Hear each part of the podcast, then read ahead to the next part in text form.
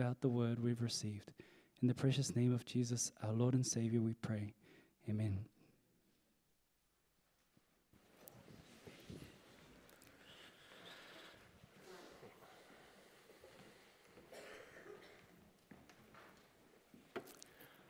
Good morning, church family. Uh, I want to start by just briefly apologising. I have a little bit of congestion in my noses, and I know that you've come to expect me to be a flamboyant and dynamic speaker, uh, but that may not be the case today, so my apologies. Uh, but I do want you to take your Bibles and turn in the Old Testament. Uh, turn to the book of 1 Kings, chapter 11. Uh, as you find your way there, I'm reminded of a conversation I once heard bet- between my parents, and uh, I've just noticed that they're here, so I have to tell it truthfully. But my mum turned to my dad and she sweetly said, Peter, how is your heart? And when I heard this, I think I swooned and I thought, oh wow, I am in a magic moment. This really is something special that I'm getting to witness here. I don't think I'd ever heard such a sweet, tender, and sentimental question between my parents before. I thought I'd struck gold, and so I better get a notebook to start taking notes. However, my dad uh, quickly dashed away all those, uh, all the feathers and, and, butterflies that were filling the room in my imagination uh, when he matter of factly replied, Good. Uh, and then once my mum followed up with, And have you taken your medication? Uh, I knew that all the pretenses were gone. I realized mum was, wasn't talking about his, uh, his sentimental heart, she was talking about his physical heart, the organ beating away in his chest.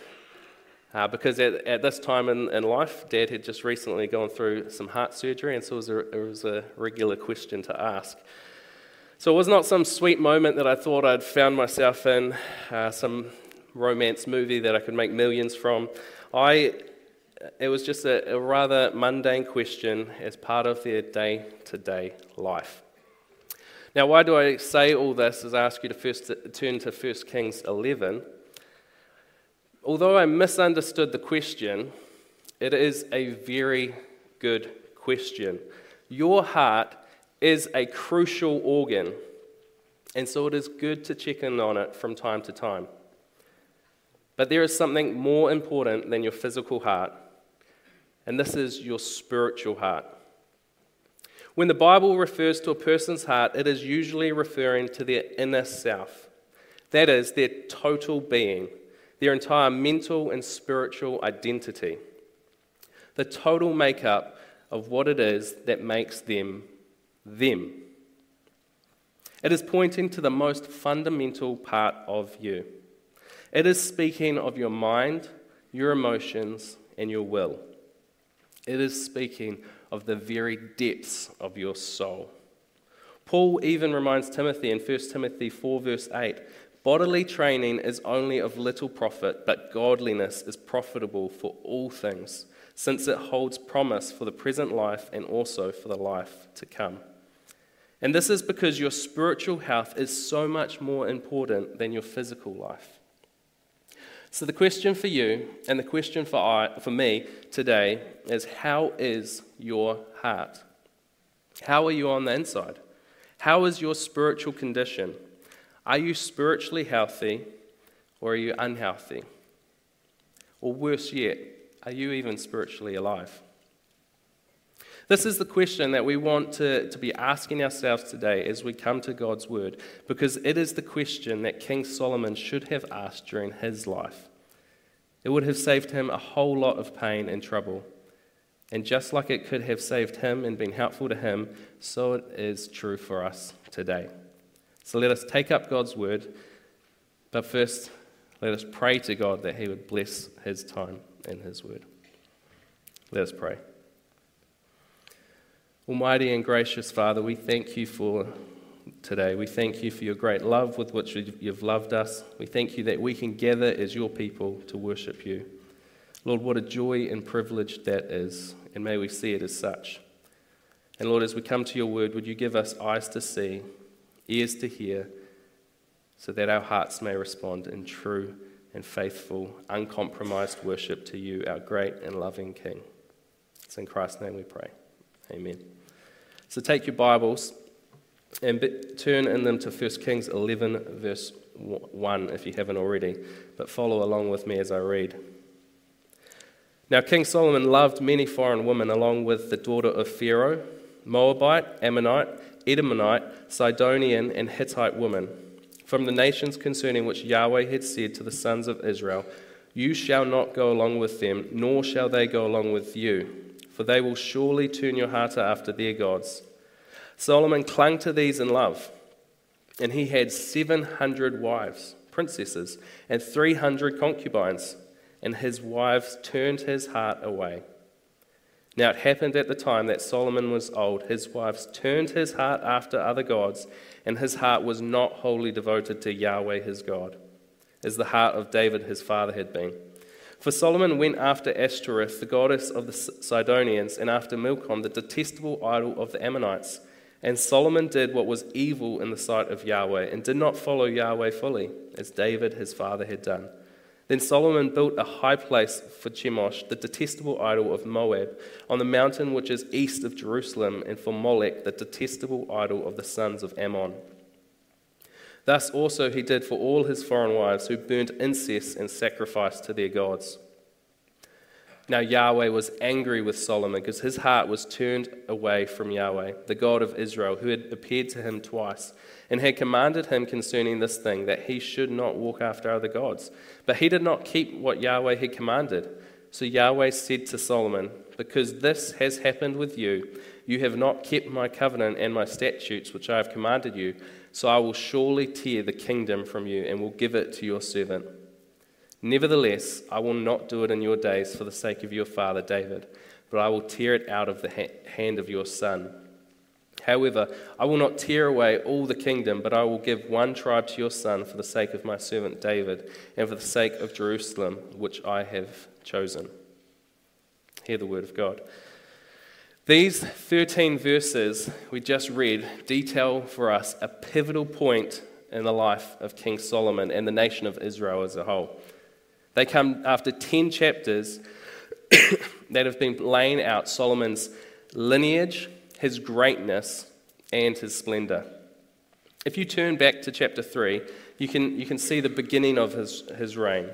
Chapter 3, verse 3 says, And Solomon loved Yahweh, walking in the statutes of his father David, except he sacrificed and burned incense on the high places. And the king went to Gibeon to sacrifice there, for that was the great high place. Solomon offered 1,000 burnt offerings on that altar. In Gibeon, Yahweh appeared to Solomon in a dream at night, and God said, Ask what I should give to you. And I'm sure you know the story and how it unfolds. Solomon asks for wisdom to lead the nation of Israel, and God responds in verse 11.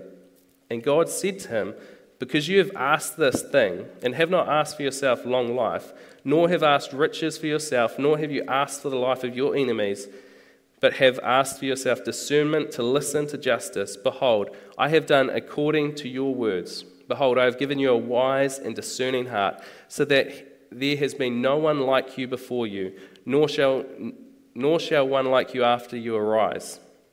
I have also given you what you have not asked, both riches and honor, so that there will not be any among the kings like you all your days. Now, if you walk in my ways, keeping my statutes and commandments as your father David walked, then I will prolong your days. And then, just a few pages over in chapter 10, you get a, a glimpse, or, or you actually get details of just how prosperous King Solomon's reign was. You see how he excelled in wealth splendor, and wisdom. Take, for example, verse 14 from chapter 10. Now, the weight of gold which came to Solomon in one year was 666 talents of gold. Now, according to the Google, 666 talents, talents is, two, is 22.7 tons. That's a lot of gold. And 22.7 tons of gold at today's value is about 2.5 billion dollars. And that's what was coming into the nation of Israel yearly, into King, to King Solomon. And so, we that, and so we see that in the first 10 chapters of Kings, the tone is generally a positive tone, and it tells of how the nation of Israel is succeeding under the leadership of King Solomon. At this time in his history, Israel could rightly claim to be one of the three great powers of the entire world. But then, excuse me, but then from chapter 11, a pivotal shift takes place, and the general leaning is now downwards. From here on, the tone is negative. And so we turn the page into chapter 11 and read of Solomon's sin and his downfall. There should be some surprise and there should be some form of startlement in you. There is an element of shock that is right to feel as we read this account. It's surprising. For something has changed drastically since the start of Solomon's reign in chapter 3. What is it? What has changed? What has brought about this downfall for Israel? Well, at the beginning of Solomon's story, in chapter 3, we've already read that he loved Yahweh. But then in our passage, the description has changed to now King Solomon loved many foreign women. What a contrast. At the beginning of his reign, his affections are turned towards God. But here in chapter 11, as everything begins to crumble, his affections are turned away. Solomon has gone Solomon has gone wrong for Solomon, something has gone wrong, sorry, for Solomon to wind up here. Because up until now, everything in the story was going so well.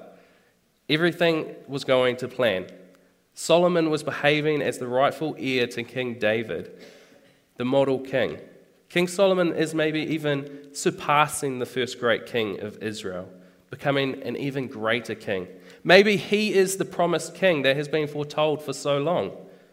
But here is the wisest man who has ever lived acting so very unwise. Here is a man who only moments ago had others looking to him as if he's the promised Savior to come, now needing saving from himself. An irony is that King Solomon wrote of these very dangers and is now unashamedly indulging in them. In Proverbs 5, verse 20 to 23, we read Solomon's own advice, if only he took it to heart.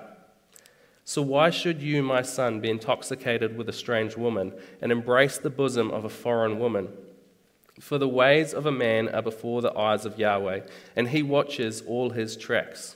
His own iniquities will capture him who is the wicked one, and with the cords of his sin he will be held fast. He will die for lack of discipline, and in the abundance of his folly he will stumble in intoxication. To put it simply, it is hard to, to fathom that King Solomon is behaving this way. And so we must ask the question what has happened to your heart, King Solomon? Well, as we walk through these 13 verses in, in, in, chapter 11 before us, we will see the answer. We will understand what exactly has gone wrong with King Solomon's heart. And we'll do this by noting two contrasting points.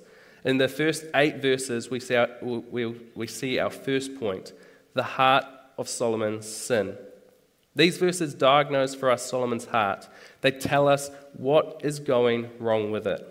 And as we explore Solomon's mistakes and the corruption of his heart, we will be warned not to make the same mistakes that he did. And then in verses 9 to 13, we find our second point the heart of God's faithfulness. Here we see the amazing contrast between Solomon's attitude of faithlessness and God's attitude of faithfulness. As we witness this contrast, we will be encouraged to be men or women after God's own heart. And these two points diagnose the drastic need for us all to have spiritually healthy hearts today, so that we live lives of uncompromised devotion and worship to God. So look again at the first eight verses and trace what went wrong in Solomon's heart. Now, King Solomon loved many foreign women, along with the daughter of Pharaoh Moabite, Ammonite, Edomite, Sidonian, the Hittite woman, from the nations concerning which Yahweh had said to the sons of Israel, You shall not go along with them, nor shall they go along with you, for they will surely turn your heart away after their gods. Solomon clung to these, in love. Verses 1 and 2 begins with condemning Solomon's actions and, and declaring what he has done is just utterly wrong and contrary to God's law. He has, follow, he has failed to follow God's law faithfully and completely. God had instructed the Israelites in how they were to conduct themselves in life, and He had given them detailed instructions to go about it. We read in Deuteronomy 7, verse 3 to 4 Furthermore, you shall not intermarry with them. You shall not give your daughters to their sons, nor shall you take their daughters for your sons. For they will turn your sons away from following me, and they will serve other gods. Then the anger of the Lord will be kindled against you, and he will quickly destroy you. It's easy to see what Solomon has done wrong in regards to this law. But as a, as a side point, what is wrong with interracial marriage? Because we read that today and we're like, that's a bit weird. That, that is what's being prohibited here for the Israelites. And for us today, that just seems so, so wrong, so archaic, maybe even the word, the, the buzzword racist would, would be thrown around.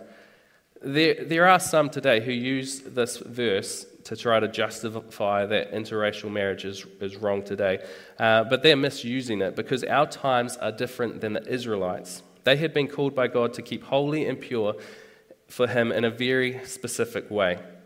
They had rules to follow to do this, and they were to keep themselves set apart from the world and this was one way that they were called to do it at that time in history. It was a specific rule for a specific people for a specific time. And so it is not some abstract rule that is dated and wrong. It's not a point in the Bible that people can point to and say, see this, this is why we don't believe the Bible. It was a principle given for, for a specific purpose and for a valid reason. But here for us today, the point is that Solomon deliberately breaks this law of God. Solomon goes even further, though, than just breaking this one, the, the general rules for the people, for there were specific rules for the kings of Israel too. God said in Deuteronomy 17, verse 17, And he shall not acquire many wives for himself, so that his heart does not turn away, nor shall he greatly increase silver and gold for himself. Here, in a matter of two verses, Solomon has violated both the letter and the spirit of the law. There's been a lot of talk in, in the cricket world about the spirit of cricket. The, the, but Solomon has not only broken the rules, but he's also broken the spirit of it. He has done exactly what God has told him not to do. And notice the end of verse 2 For they will surely turn your heart away after their gods. This is a repetition of what the Lord had warned way back in the law of Deuteronomy. Here, Solomon is living out the warning from Deuteronomy. This prediction has sadly become Solomon's reality. And then in verse 3, it keeps getting worse. It now specifies and catalogues how rampant Solomon's sin really is. And it does it all while zeroing in further on his heart's great problem. Not only does he have many wives, as the law prohibited, but he has an abundance of wives 700 and 300 concubines. Again, notice what the text says his wives turned his heart away. This is pointing to the root of his pro- pro- problem, the area where these actions were stemming from. Just as a physical heart pumps blood around our bodies, and facil- facilitates our movements, so too does our spiritual heart pump our desires around us, resulting in our actions and behavior. And here, his actions are wrong, but the text is wanting us to know that it is his heart that is the cause. And then in verse 4, it stresses this point again. His wives turned his heart away. It just keeps getting worse. And this time it, it goes even further. It says, His wives turned his heart away after other gods. And it gives us the reason. His heart was not wholly devoted to Yahweh, his God. This is why he has been turned away, because his heart is set wrong. So, what went wrong? How, how is it that this great man of God could fall so far so quickly in just a few pages, just a few chapters of the Bible?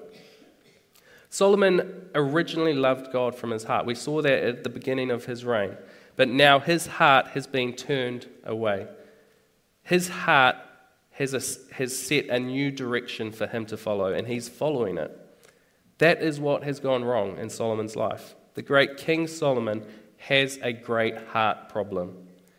For he did not give all of his heart, it was not wholly devoted to the Lord his God. It has been compromised. Now, Solomon may have acquired these wives with good intentions because we know that many of them were for political reasons. And no king would come and, and fight a nation to slaughter his own daughter.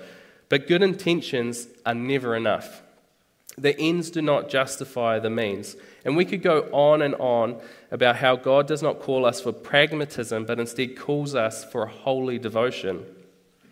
But whatever Solomon's reason for acquiring all these wives, the point is to note is that he has slipped into sin and he has disobeyed God, who had spoken to, to him directly about this. Not only did he have the laws, but he had special revelation from God too. Not only had God spoken to the Israelites, but God spoke to Solomon. Look at 1 Kings chapter 9, just a few pages back. In 1 Kings 9, verse 4 to 8, God says, As for you, if you will walk before me as your father David walked, in integrity of heart and uprightness, uprightness, sorry, to do according to all that I have commanded you, and will keep my statutes and my judgments, then I will establish the throne of your kingdom over Israel forever, just as I promised to your father David saying, You shall not have a man cut off from the throne of Israel. But if you or your sons indeed turn away from following me, and do not keep my commandments and my statutes which, statutes which I have given before you, and go and serve other gods and worship them, then I will cut off Israel from the land which I have given them, and the house which I have set apart as holy for my name, I will cast out of my presence. So, so Israel will become a proverb and a byword among all peoples.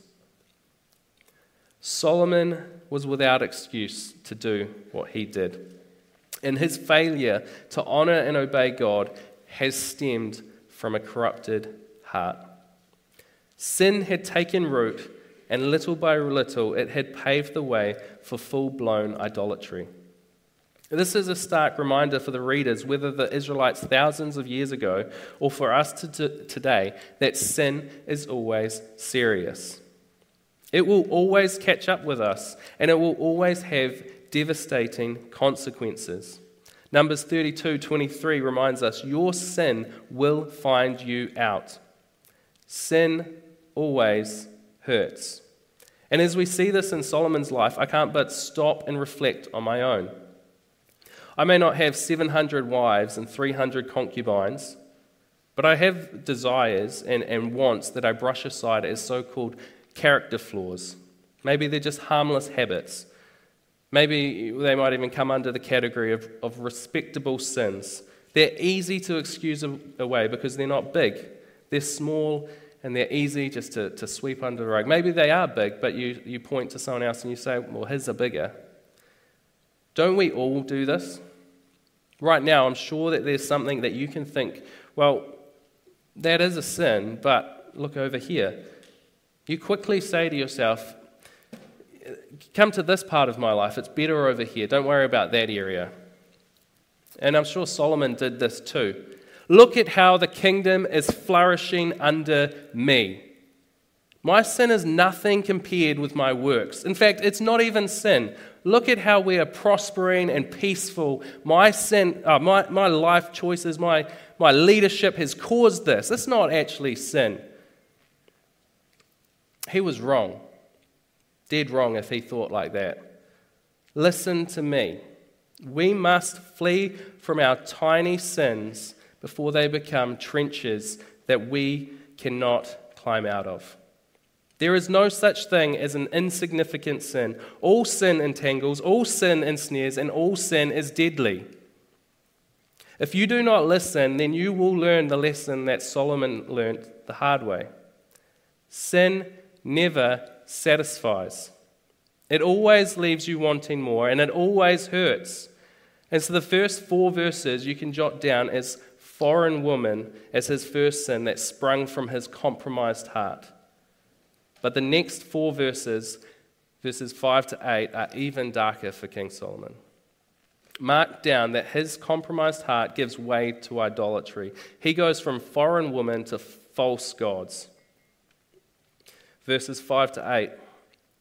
For Solomon went after Ashtoreth, the goddess of the Sidonians, and after Milcom, the detestable idol of the Ammonites. And Solomon did what was evil in the sight of Yahweh, and did not follow Yahweh fully, as David his father had done. Then Solomon built a high place for Chemosh, the detestable idol of Moab, on the mountain which is east of Jerusalem, and for Molech, the detestable idol of the sons of Ammon. Thus also he did for all his foreign wives who burned incense and sacrificed to their gods. In these verses, we see that not only has King Solomon turned to foreign women, but he has turned away from the one true God.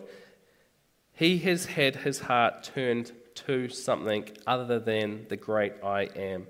He has turned to false gods some of which are heinous idols. If you read the Old Testament account of these, these idols that are mentioned, go away in your personal study and do so, you'll see that how, how horrible they are. They're not, nothing worth following compared to the great I am. But for now, notice that Solomon's spiritually unhealthy heart has led to his sin spiraling out of the private sphere and into the public domain. His sin is now not only having an effect on his life, but on the entire nation's life. He is not only causing his household to sin, but now all of Israel. It's going bad from worse. It's going, is that what I meant to say? It's going from bad to worse, yeah. And isn't that often the case? A little sleep, a little slumber, a little folding of the hands to rest, then your poverty will come as a robber and your want like an armed man. Proverbs 24, again written by Solomon, reminds us that ruin often comes without warning. It creeps and it sneaks in. And, it's infiltra- and once it's infiltrated, it then multiplies and escalates at an alarming pace. It is like a garden weed that needs to be completely removed or it will grow back with vigor. And that, and that is what has happened in Solomon's life. But not only has his sin escalated in these verses, he is also compared with King David. It's almost as if the author pauses to say, Wasn't Solomon meant to be the promised Messiah, the King of Peace, the one we've been waiting for all along? Something has gone wrong. This guy's certainly not the Messiah. His, he's even worse than the first guy, even though he had all the cards stacked in his favor which is a life lesson for us. It's easy to, to appear good when everything is going right for you. And when everything is set for you to do the right thing, it's easy to do it. But what happens when our heart is not set right? Well, even if you have the perfect deck dealt out for you, it will always result in compromise and sin if your heart is set wrong. Look now at verse 9 now Yahweh was angry with oh, now Yahweh was angry with Solomon because his heart was turned away from Yahweh, the God of Israel, who had appeared to him twice and had commanded him concerning this thing that he should not walk after other gods, but he did not keep what Yahweh had commanded. Here we see God's verdict on the situation. And quickly here, notice what it mentions that God is displeased at, or rather, what God was angry at Solomon for. His heart was turned away. Again, the text is zeroing in, it's going beyond the outward actions and digging down into the root of the problem. And so, as, and so, as we now begin to see God's response to the, to the situation, we turn our attention away from the stench of sin coming from Solomon's heart to now gazing upon the heart of God's faithfulness in verses 9 to 13. Notice God's response in verse 11. So Yahweh said to Solomon, Because this has happened with you, you have not kept my covenant and my statutes, which I have commanded you. So I, I will surely tear the kingdom from you and will give it to your servant. Solomon's failure to love, honor, and obey God fully results in real and severe consequences for him and the kingdom. But despite all of Solomon's faithlessness, we now see God's un- unending faithfulness on display. Solomon has said by his actions, I have no intention of keeping faith with you, God. But now God says, even though you have shown faithlessness, I will remain faithful. Verse 12 Nevertheless, I will not do it in your days for the sake of your father David, but I will tear it out of the hand of your son. However, I will not tear away all the kingdom, but I will give one tribe to your son for the sake of my servant David and for the sake of Jerusalem, which I have chosen. Why does God act so loving and kind here? Was it because of Solomon's wealth that he had acquired? Because of his great wisdom? No, it was because of God's promise to David. It was because of God. God had said that he would raise up one of David's descendants to reign on the throne of, over the people of God forever. And as the story unfolds, we see that our God is true to his word. Not only does he deal kindly with King Solomon, but he deals kindly with all his people throughout all the ages.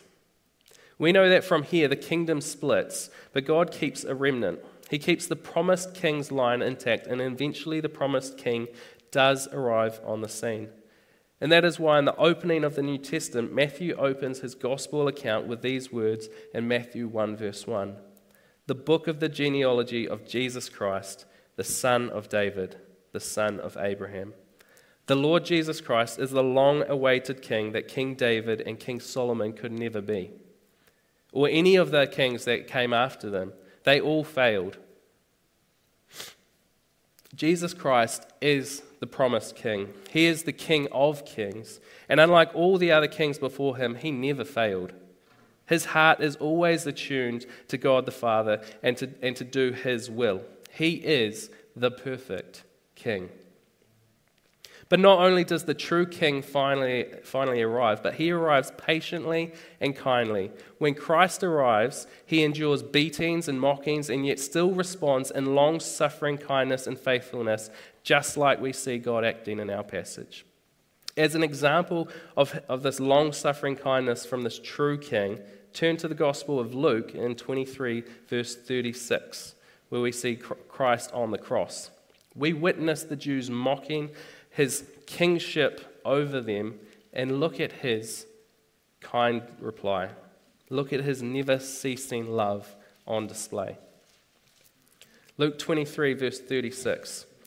And the soldiers also mocked him, coming up to him, offering him sour wine, and saying, If you are the king of the Jews, save yourself. Now there was also an inscription above him This is the king of the Jews. And one of the criminals hanging there was blaspheming him, saying, Are you not the Christ? Save yourself and us. But the other answered and rebuking him said, Do you not even fear God, since you are under the same sentence of condemnation? And we indeed are suffering justly, for we are receiving what we deserve for what we have done, but this man has done nothing wrong.